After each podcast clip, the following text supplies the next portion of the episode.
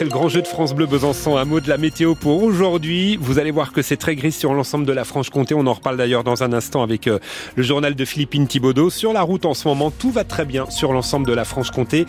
RAS à Besançon, à Pontarlier ainsi que sur la Haute-Saône. Il a passé la nuit en garde à vue après avoir blessé deux jeunes femmes en sortant de boîte de nuit.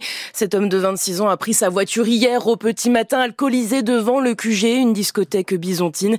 Il a percuté deux femmes, l'une de 18, l'autre de 20 ans, blessées au coude et à la cheville. Elles ont été transportées à l'hôpital de Besançon.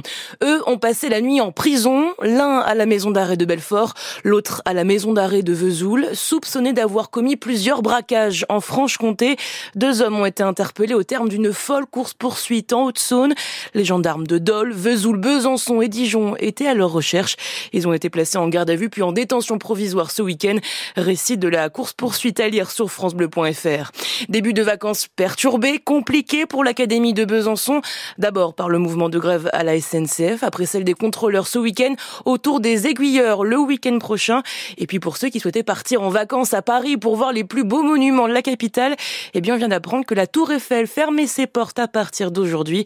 Les syndicats du personnel sont en grève. La CGTFO demande plus de fonds financiers à la mairie de Paris pour, je cite, assurer la pérennité du mouvement, non, du monument, pardon, et de l'entreprise qui le gère.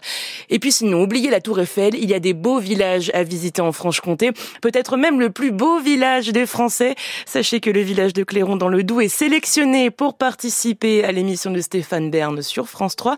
Les votes sont ouverts depuis une heure et les Claironnais comptent sur Alors rendez-vous sur francebleu.fr.